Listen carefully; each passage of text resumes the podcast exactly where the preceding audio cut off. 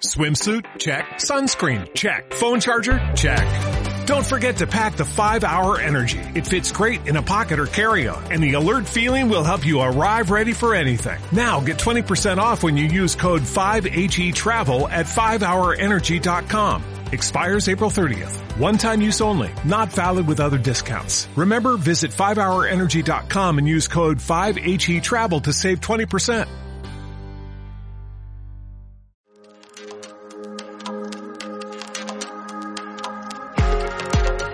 Hey, soy Néstor Salas, pastor del Centro Cristiano Esperanza de Valencia. Este es nuestro podcast y queremos agradecerte por acompañarnos. Espero que puedas ser inspirado, desafiado a crecer en tu fe y que puedas ver a Dios moverse en tu vida. Disfruta del mensaje. Tengo una palabra ardiendo en mi corazón esta noche y la he titulado de la siguiente manera, El Dios olvidado que vive contigo. Y me gustaría que me acompañases a las escrituras, a Segunda de Corintios, capítulo 13, versículo 14. Dice así, que la gracia del Señor Jesucristo, el amor de Dios y la comunión del Espíritu Santo sean con todos vosotros. Amén. Vamos a leerlo juntos. Está ahí en la pantalla, léelo conmigo que la gracia del Señor Jesucristo, el amor de Dios y la comunión del Espíritu Santo sean con todos vosotros. Amén. Queridos, este es uno de los versículos teológicamente más profundos de toda la Biblia. En tan solo unas pocas palabras condensa toda la potencia de la Trinidad. Este versículo resume lo que yo llamo las tres expresiones más intensas de cada miembro de la Trinidad. O dicho de otra manera, las tres expresiones de Dios que todo cristiano debería experimentar. Por un lado tenemos el amor del Padre, en segundo lugar, tenemos la gracia del Hijo. Y en tercer lugar, tenemos la comunión con el Espíritu Santo. Y cada una de estas tres es la expresión más intensa de cada miembro de la Trinidad. No sé si estarás de acuerdo conmigo en que la expresión más intensa del Padre es el amor. ¿Qué dice la Biblia acerca de Dios Padre? Que Él es amor y que de tal manera amó Dios al mundo. ¿Por qué? Porque es la expresión más intensa del Padre. No es la única, pero sí la más intensa. No sé si estarás de acuerdo conmigo en que la expresión más intensa del Hijo es la gracia. Podríamos decir muchas cosas acerca de Jesús, pero al mirarlo en la cruz, lo que vemos es un mensaje de gracia. Vemos a un santo muriendo en lugar de los pecadores, asumiendo nuestro castigo y dándonos salvación eterna. Dime si eso no es gracia. Podríamos decir mucho acerca de Jesús, pero creo que su expresión más intensa es la gracia. Ahora, si la expresión más intensa del Padre es el amor y la expresión más intensa del Hijo es la gracia, según este versículo que acabamos de leer, la expresión más intensa del Espíritu Santo es la comunión. No es el poder, aunque lo tiene, no son los dones, aunque los imparte, no son los frutos, aunque los manifiesta. La expresión más intensa del Espíritu Santo es la comunión. En otras palabras, es la relación, la intimidad, la amistad. Quizá no sepas mucho de teología, tampoco necesitas saber demasiado, pero la Biblia dice que el Padre está en su trono celestial, sentado en aquel trono, rodeado de una luz inaccesible para los mortales, mientras que millares de ángeles lo alaban diciendo, Santo, Santo, Santo. La Biblia dice que Jesús está a la derecha del trono del Padre, intercediendo por nosotros, con las marcas de su crucifixión, hablándole al Padre de ti y de mí, mientras ora por nosotros para que vivamos la vida de manera valiente. Ahora, si el Padre y el Hijo están allí, dime, ¿quién está aquí con nosotros? ¿Quién está esta noche aquí? Entre todos nosotros vestidos de blanco. ¿Quién está ahora aquí? El Espíritu Santo. Y me he dado cuenta de que para la mayoría de cristianos les es sencillo disfrutar de las dos primeras expresiones de Dios, pero no así de la tercera. La mayoría de cristianos perciben el amor del Padre, viven bajo la gracia del Hijo, pero ¿qué de la comunión íntima con el Espíritu Santo?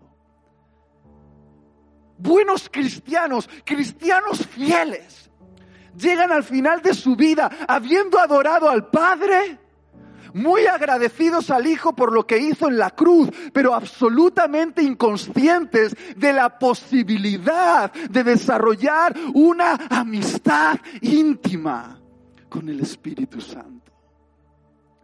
Y creo que esto es debido al incorrecto entendimiento que tenemos acerca de lo que el Espíritu Santo es. Es el Dios desconocido para muchos. Debido a las funciones que el Espíritu Santo realiza en medio de la iglesia, muchas veces se le ha considerado nada más que la fuerza ejecutiva de Dios. Algo así como un poder una energía, una influencia, algo que hace cosas, como una especie de electricidad sobrenatural que produce resultados. Además, muchas veces cuando hablamos de nuestra experiencia con el Espíritu Santo, que generalmente son un poquito particulares, nos referimos a ellas como eso, como algo. Yo recuerdo el primer encuentro que tuve con el Espíritu Santo. Tenía 14 años y estaba en un campamento de verano. Veinte jovencitos, una guitarra y la luz de las estrellas. El que cantaba mejor empezó a tocar unas canciones, unos coritos. Y ahí empezamos todos a cantarle a Dios.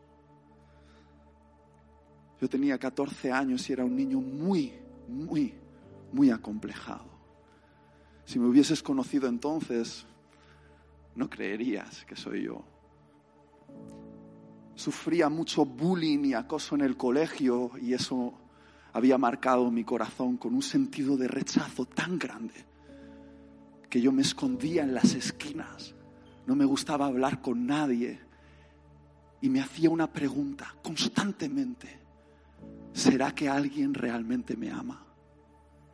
Mi relación con mi papá estaba rota en aquella época. Yo estaba empezando a convertirme en un adicto a la pornografía. Me sentía sucio y me habían hablado de Dios muchas veces, pero me preguntaba, ¿será que realmente Dios puede amar a un tipo como yo? Y ahí debajo de las estrellas, mientras cantábamos unas canciones con una guitarra, tuve mi primer encuentro con el Espíritu Santo. Y fue como una cascada de amor que caía sobre mí. Es difícil explicar lo que uno experimenta cuando tiene un encuentro con el Espíritu Santo. Para mí fue como si un torrente de amor líquido cayese del cielo con una velocidad y una fuerza tal que literalmente me dejaba inmóvil ahí donde estaba. Yo estaba de rodillas en una esquina y de repente sentía como que algo me estaba inundando el alma. Yo lo percibía como amor líquido. Era como algo que venía sobre mí y me sacudía completamente. Era como estar debajo de un torrente. Así lo describo yo, como amor líquido. Pero cuando otros hablan de sus experiencias con el Espíritu Santo, dicen, el Espíritu Santo es como una vibración en las manos. Y otros dicen, no, no, no, es como un frío en la espalda. Y otros dicen, no, es como un calor en el estómago. Y otros dicen, no, el Espíritu Santo es como una sensación que te hace temblar. Y otros dicen, no, es una sensación que te hace llorar. Y otros dicen, no, es que te da euforia y empiezas a saltar. Algunos dicen, es que es como, como una fuerza que te tira al suelo. Y otros dicen, es que tienes la sensación que flota. Y mira, podríamos pasar horas y horas y horas hablando de cómo cada persona describe al Espíritu Santo según una experiencia. Pero querida iglesia, cuando hablamos así del Espíritu Santo, todos tenemos razón, pero a la misma vez todos estamos equivocados. Porque el Espíritu Santo no es una emoción. El Espíritu Santo no es una sensación. El Espíritu Santo no es un frío, ni un calor, ni un hormigueo. Eso que sentimos no es el Espíritu Santo. Eso que sentimos es la consecuencia de estar expuestos a la presencia del Espíritu Santo. Estaba ahí abajo con Annie y me estaba hablando acerca de una situación increíble donde la iglesia fue a adorar al hospital cuando una hermana estaba entre la vida y la muerte. Y mientras relataba la fe de esta mujer, estábamos ahí y se me pusieron los pelos de punta y le dije, está el Espíritu Santo. Yo he aprendido a distinguir cómo huele, cómo se siente. Pero Él no es una energía. Es mucho más que eso. Además, cuando la Biblia habla acerca del Espíritu Santo, describe su carácter con símbolos como el viento, el fuego, el agua, el aceite. Y eso no nos ayuda a nosotros a desmitificar al Espíritu Santo como algo. Di conmigo algo. Lo que voy a decir ahora probablemente es lo más importante que voy a decir esta noche. Y quiero ser muy claro contigo, si tú llegas a entender esto, no con tu mente, sino con tu corazón, tu vida espiritual va a cambiar para siempre. Porque el Espíritu Santo Puedes sentirlo sobre ti como sientes el viento, pero no es viento. El Espíritu Santo te puede purificar como purifica el fuego, pero no es fuego. El Espíritu Santo puede saciar la sed de tu alma como lo hace el agua, pero no es agua. El Espíritu Santo puede sanar las heridas más profundas de tu corazón como el aceite. Pero no es aceite. ¿Por qué? Porque el Espíritu Santo no es algo. El Espíritu Santo es alguien. Escúchame lo que te estoy intentando decir y no lo olvides jamás. El Espíritu Santo no es algo. El Espíritu Santo es alguien. Es el alguien más impresionante de todo el universo. No he conocido a nadie como Él. Y dedicar tu vida a una sola cosa, a conocer su corazón es la mejor inversión que puedes hacer de tu intelecto, tu energía y tus recursos. El Espíritu Santo incubó la creación y la llenó de vida. El Espíritu Santo guió a los patriarcas, Abraham, Isaac y Jacob, en un viaje hacia lo desconocido. El Espíritu Santo liberó al pueblo hebreo de la mano opresora del imperio egipcio, desplegando diez plagas que sacudieron a esa potencia mundial y después los lideró por el desierto hasta la tierra prometida, siendo para ellos una nube de día y una columna de fuego de noche. El Espíritu Santo estuvo con Elías en el monte Carmelo e hizo caer fuego del cielo para honrar el nombre de Dios en medio de un pueblo que lo había olvidado. El Espíritu Santo dio visiones proféticas a Isaías, Jeremías, Ezequiel y Daniel y les mostró cómo sería el futuro y les dijo cómo sería el Mesías. El Espíritu Santo vino sobre Jesús en el Jordán y lo equipó para poder revelar el reino de Dios, haciendo milagros, sanando enfermos, limpiando leprosos, liberando endemoniados, multiplicando panes y peces y resucitando muertos. El Espíritu Santo vino sobre la iglesia en Pentecostés y nos sacudió el corazón y nos prendió fuego para que nosotros salgamos allá afuera y sacudamos el mundo y le prendamos fuego en el nombre de Jesús. El Espíritu. No me cansaré, escúchame, no me cansaré de hablar de Él. Esto no es un sermón más. Esto es mi vida. Vivo para esto. Si pudiese repetir mi vida, no pasaría tanto tiempo programando mi agenda, buscando oportunidades para predicar o intentando hacer mi nombre famoso. Te aseguro que hoy sé que todo eso no sirve para nada. Si volvería a empezar, me dedicaría más tiempo a conocer al Espíritu Santo. Déjame hablarte de Él. Él es tierno y peligroso.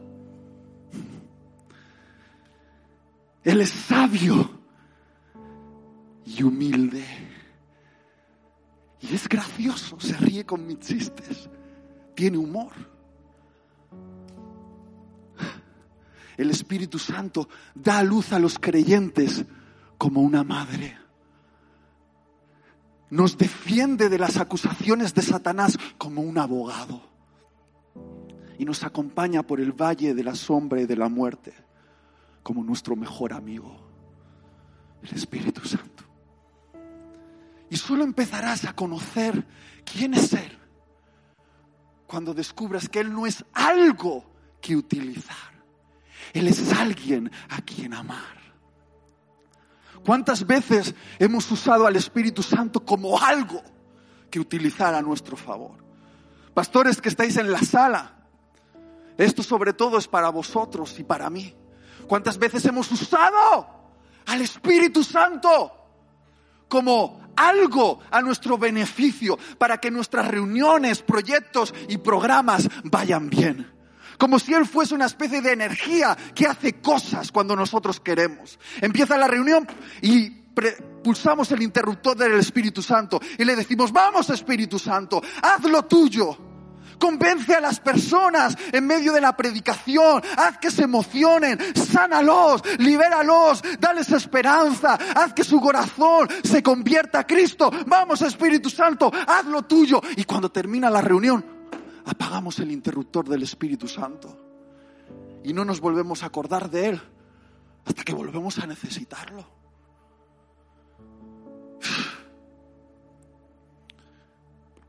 Hemos convertido al protagonista de la Biblia. En Génesis capítulo 1, Él es el arquitecto de la creación. En Apocalipsis capítulo 22, ese es el que dirige a la iglesia en un clamor desesperado diciendo, ven Señor Jesús, ven pronto. Hemos convertido al protagonista, al líder, en algo algo que necesitamos para que nuestras reuniones vayan bien, como el micrófono, el piano y las luces. Y cuando termina la reunión pretendemos dejar al Espíritu Santo en el mismo lugar donde dejamos el micrófono, el piano o las luces. Ahí. Y nosotros nos vamos a cosas que son más importantes, o eso creemos. decimos, bueno, nos volveremos a encontrar el próximo domingo. Pero queridos, por muy escandaloso que esto suene, por muy increíble que esto suene, el Espíritu Santo no se queda escondido en un baúl entre las cosas que usamos los domingos, esperando a la próxima reunión para manifestarse nuevamente. Por muy sorprendente que te pueda parecer, Él se marcha contigo.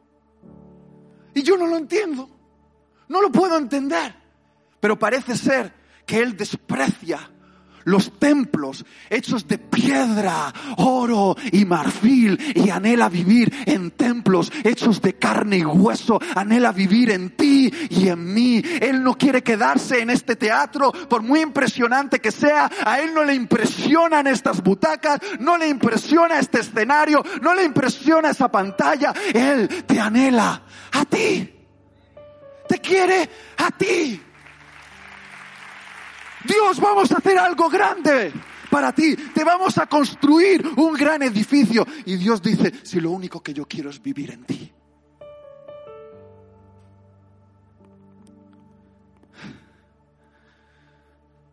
Efesios 4:30 dice, no entristezcáis al Espíritu Santo. ¿Cómo el Espíritu Santo va a ser una energía? Si puede entristecerse. ¿Alguna vez has visto triste a la electricidad? No. Porque para entristecerse necesitas tener sentimientos que puedan ser heridos. Y el Espíritu Santo tiene sentimientos. Y me he dado cuenta de que hay algo que causa profundo dolor a sus sentimientos. Algunos aquí dirán, ay, tía, yo ya lo sé le produce dolor el pecado sexual. O le produce dolor cuando yo cruzo los límites en algún asunto de la moral. Le produce dolor cuando yo miento, murmuro o hago alguna canallada. Y sí, todas esas cosas le producen dolor, pero llevo años conociéndole y sé que su mayor dolor es la indiferencia. Lo que más le duele es que Él nos elija a nosotros y nosotros hagamos como que Él no existe. Que se vaya con nosotros de la reunión a nuestras casas y pasen los días y no le prestemos ni un poquito de atención. La indiferencia es lo que le produce mayor dolor. Jesús habló de su mejor amigo, el Espíritu Santo y les dijo a los discípulos en Juan 16, 7, os digo la verdad. Va en serio Jesús. ¿Qué dice? Os digo la verdad. Os conviene que yo me vaya. Porque si no me fuera, el Espíritu Santo no vendría a vosotros. Mas si me fuere, os lo enviaré. A ver, si tú hubieses sido uno de los doce discípulos de Jesús, y hubieses escuchado estas palabras, ¿tú crees que las hubieses entendido?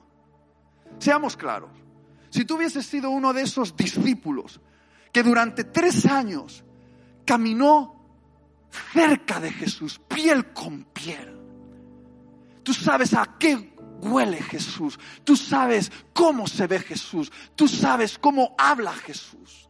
Y durante esos tres años lo, ves hacer los milagros más impresionantes y escandalosos que jamás se habían visto hasta ese momento. Lo viste escupir en el suelo y usar barro echándolo en los ojos de aquel ciego que recuperó la vista. Viste cómo ese leproso del cual todos huían se acercó a él y él no se no se alejó del leproso, sino que puso su mano sobre él, acarició su lepra y mientras lo acariciaba se le puso la piel tan lisa como la piel de un bebé. Estuviste en el momento cuando él se plantó delante de esa tumba de Lázaro que llevaba cuatro días muerto y dijo, Lázaro, Lázaro, sal fuera salió con un disfraz de Halloween que fue impresionante, con vendas, la momia.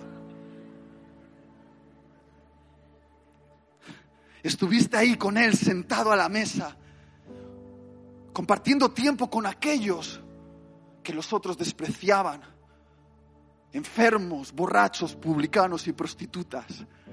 Y él se sentaba a la mesa con todos ellos y los escuchaba, se interesaba de sus historias, les preguntaba, cuéntame más.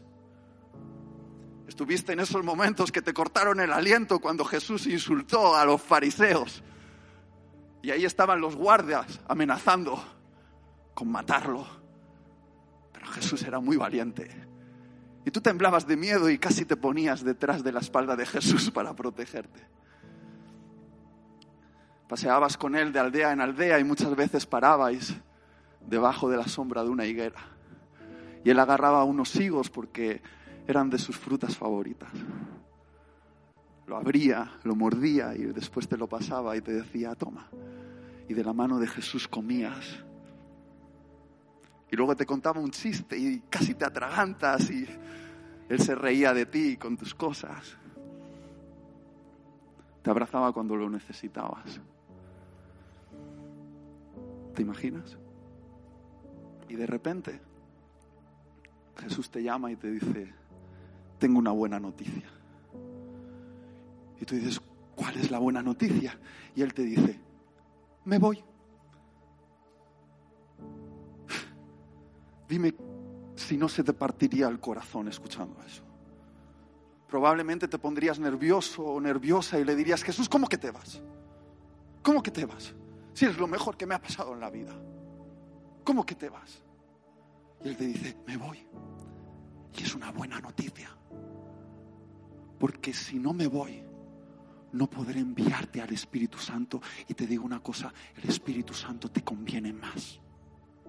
Y tú podrías decirle, Jesús, ¿qué puede ser mejor que estar contigo aquí, en este espacio y en este tiempo? Y Jesús te dice, el Espíritu Santo y su compañía es mejor. Porque llegará el momento cuando este movimiento saldrá de aquí, de Jerusalén, y llegará a todas partes del mundo. Y mientras yo esté limitado en este cuerpo, en el espacio y en el tiempo, yo no podré estar con todos, con todas, allí donde ellos estén. Cuando venga el Espíritu Santo será acceso directo en cualquier lugar y en cualquier momento. Y eso es mejor que cualquier otra cosa. Porque nuestra historia continúa. Sabes, yo muchas veces, antes de entender esto, yo decía, ah, si yo hubiese vivido en los tiempos de Jesús. Pero el Espíritu Santo me, me ha recordado lo que ellos vivieron con Jesús, tú lo puedes vivir conmigo. Porque imagínate que Jesús estuviese en carne y hueso hoy todavía y tú quisieses tener una conversación con Jesús. ¿Qué es lo que tendrías que hacer? Primero averiguar dónde está. Y digamos que está en Israel. Pongamos que por Nazaret, cerca del mar de Galilea. Tendrías que coger un avión de Valencia a Madrid, de Madrid a Tel Aviv. En Tel Aviv tendrías que alquilar un coche e irlo a buscar. Pero imagínate que un millón de latinos han tenido la misma idea que tú. Brasileños, colombianos, peruanos, bolivianos, argentinos, imagínate, un millón. Un millón y es decir, poco. Si Jesús pudiese dedicar un minuto, escúchame bien, un minuto a cada persona, teniendo en cuenta de que él estaría limitado en carne y hueso, digamos que necesita ocho horas para dormir, dos para sus necesidades básicas, eso le dejaría 14 horas para atender a la gente un minuto. ¿Sabes cuántas personas podría atender al día? 840. ¿Sabes cuánto tiempo tendrías que esperar para un minuto con Jesús si un millón de personas estuviesen delante de ti? He hecho el cálculo para ti. Tres años. Tendrías que esperar tres años para un minuto con Jesús. Pero yo el otro día tuve una pesadilla, estaba angustiado en mi habitación y en medio de la noche grité, Dios. ¿Y sabes quién estaba ahí? Al pie de mi cama. El Espíritu Santo. El otro día comencé a hacer un devocional, abrí la Biblia y llegué a una parte que no entendía bien. ¿Y sabes quién estaba a mi lado para revelarme los secretos de las escrituras? El Espíritu Santo. El otro día tenía que enfrentar un desafío que era demasiado grande para mí. Yo me sentía acobardado y sabes quién puso su mano en el hombro y me dijo, vamos Itiel, yo estoy contigo. El Espíritu Santo. Claro que el Espíritu Santo nos conviene más, porque el Espíritu Santo es acceso directo para nosotros, es disponibilidad absoluta, exclusiva para ti, allí donde estés, no limitado por el tiempo ni el espacio. Y no estamos viviendo un tiempo peor que el de aquellos discípulos, porque lo que ellos vivieron con Jesús, tú lo puedes vivir con el Espíritu Santo.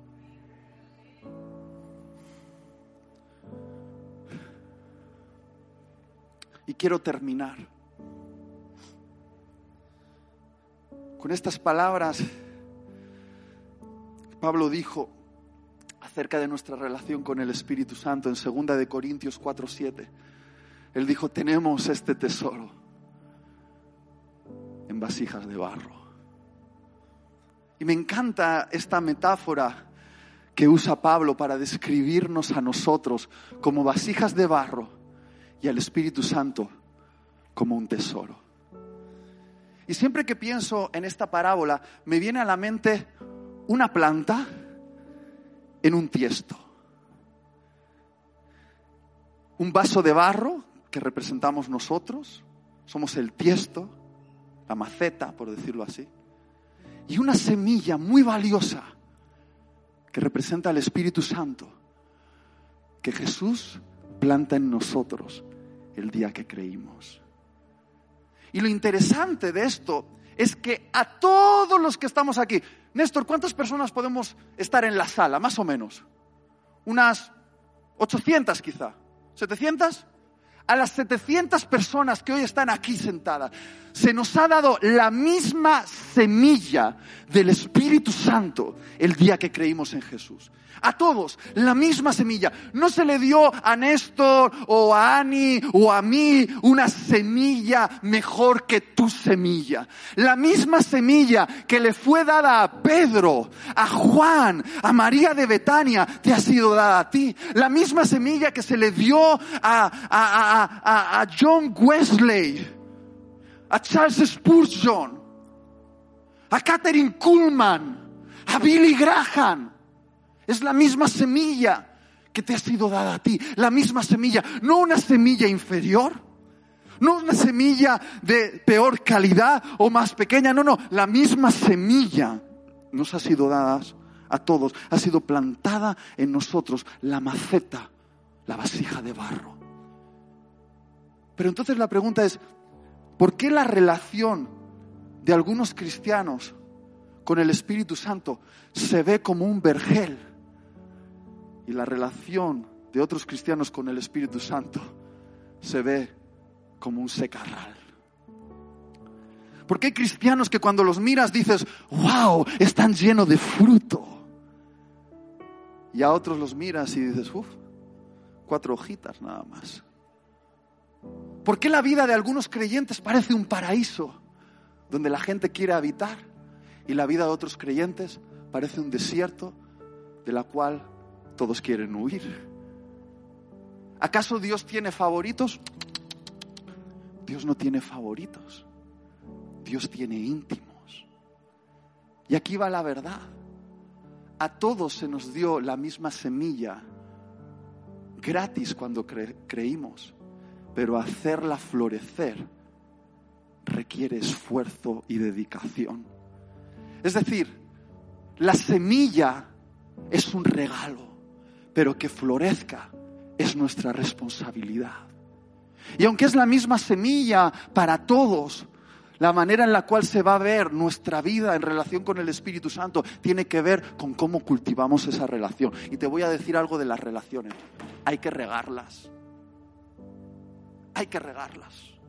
Con tiempo, con compañía, con amor, con sacrificio. Y esa semilla que tú tienes está esperando a ser regada.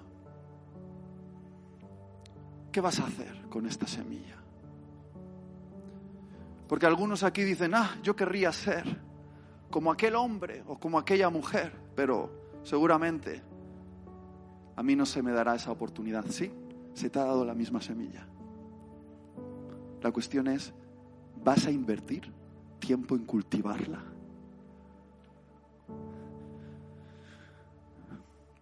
¿Por qué no te pones de pie por un momento?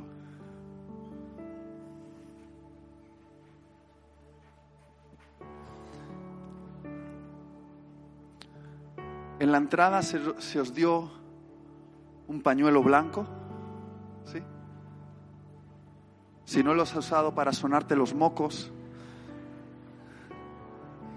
puedes sacarlo un momento.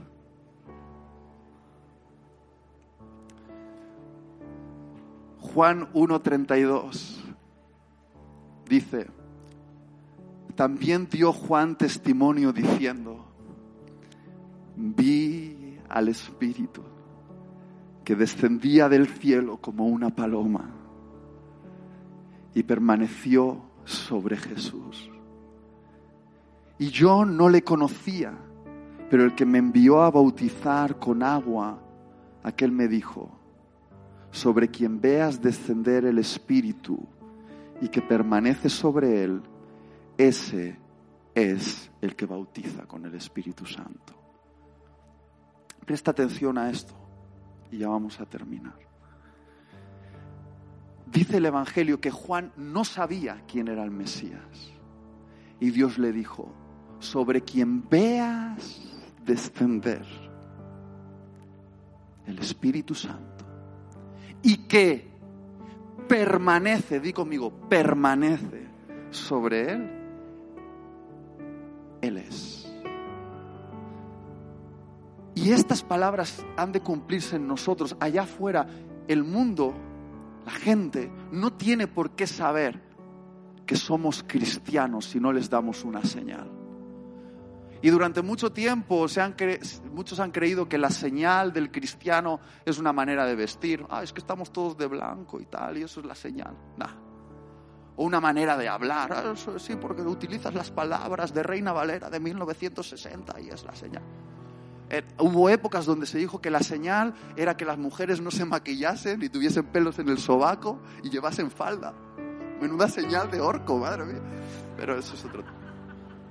Se decía que la señal para algunos hombres era que, que, no fuesen al fútbol o al cine.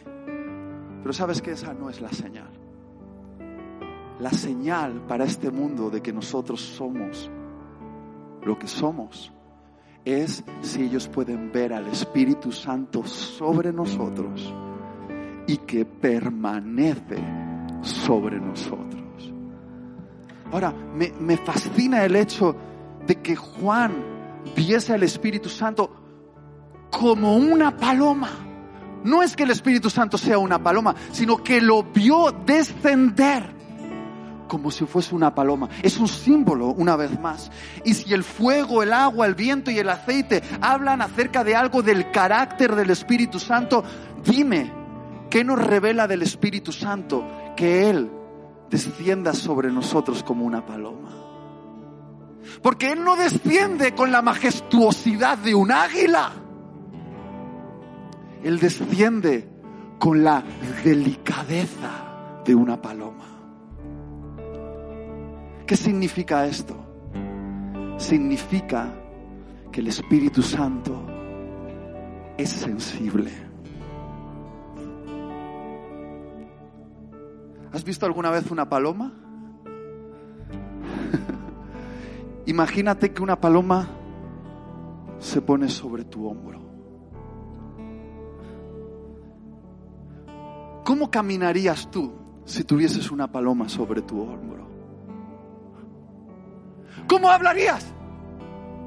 Tú, si tuvieses una paloma sobre tu hombro, ¿en qué ambientes estarías?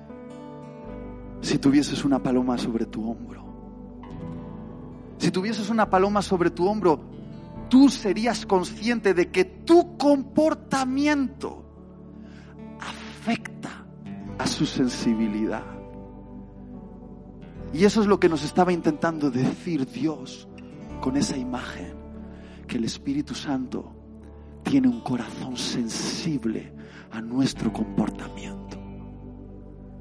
No quiere decir que Él sea débil. No, no, no, no, no, escúchame bien. Él es el ser más poderoso que existe. No hay ni un solo demonio en el Hades que le pueda mantener la mirada al Espíritu Santo. Satanás tiembla de miedo ante la presencia del Espíritu Santo. Él no es débil, pero Él es sensible a nuestro comportamiento. ¿Por qué? Porque nos ama. Y no se trata de eso el amor. Esposos, esposas que estáis en la sala, novios y novias, no se trata de eso del amor, de darle tu corazón a la otra persona, vulnerable y desnudo, y darle la oportunidad de que lo afecte profundamente, de que te haga el hombre o la mujer más feliz, que te haga el hombre o la mujer más desdichado, porque cuando alguien ama, se quita las armaduras de protección y te da su corazón y te dice, te lo doy, ahora, ¿qué vas a hacer con ello? Y por eso el Espíritu Santo es como una paloma sobre nosotros, porque al venir nos está diciendo, te amo, pero que sepas que soy sensible a tu comportamiento, que lo que haces me puede alegrar el corazón y lo que haces me puede herir el corazón. Y aunque soy el Todopoderoso, cuando se trata de ti, soy muy vulnerable. Yo he escuchado reír al Espíritu Santo diciéndome, bien hecho, Itiel, pero también lo he escuchado llorar cuando Él me ha dicho, ¿por qué me has hecho daño? Y he aprendido a hacer lo que hago, no porque es ley, sino por amor al Espíritu Santo. Yo en Halloween no salgo allí y me visto de muerto porque hay una ley en la Biblia que dice no salgas en Halloween. No, no. Yo no hago eso porque conozco al Espíritu Santo. Y sé que hay ambientes que le hieren el corazón. Yo hago o dejo de hacer, no por ley, sino por amor. Y quiero que te pongas este pañuelo sobre el hombro ahora.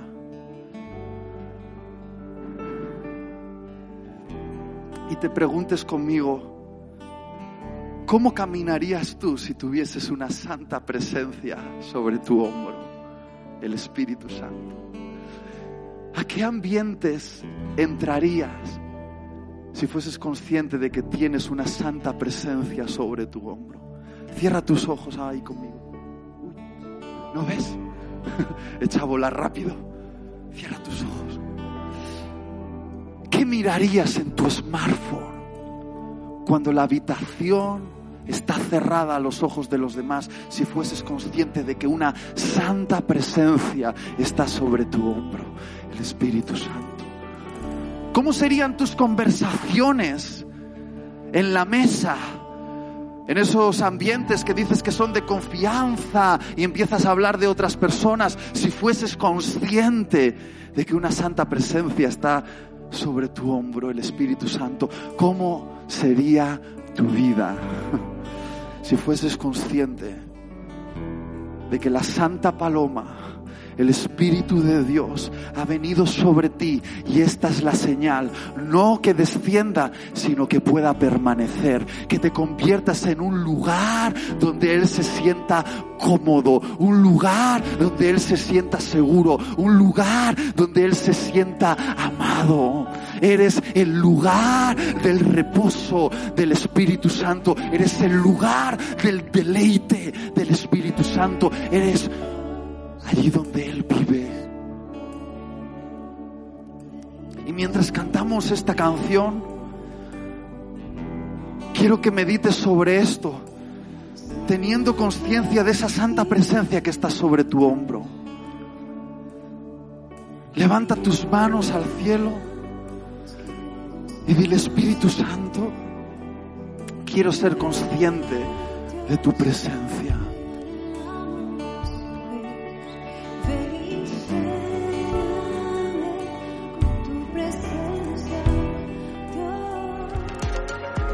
Gracias por escucharnos y ser parte de esta comunidad. Suscríbete a nuestro canal y comparte este mensaje con todos aquellos que lo necesitan. Si quieres más información, no dudes en buscarnos en nuestras redes sociales como CCE Valencia.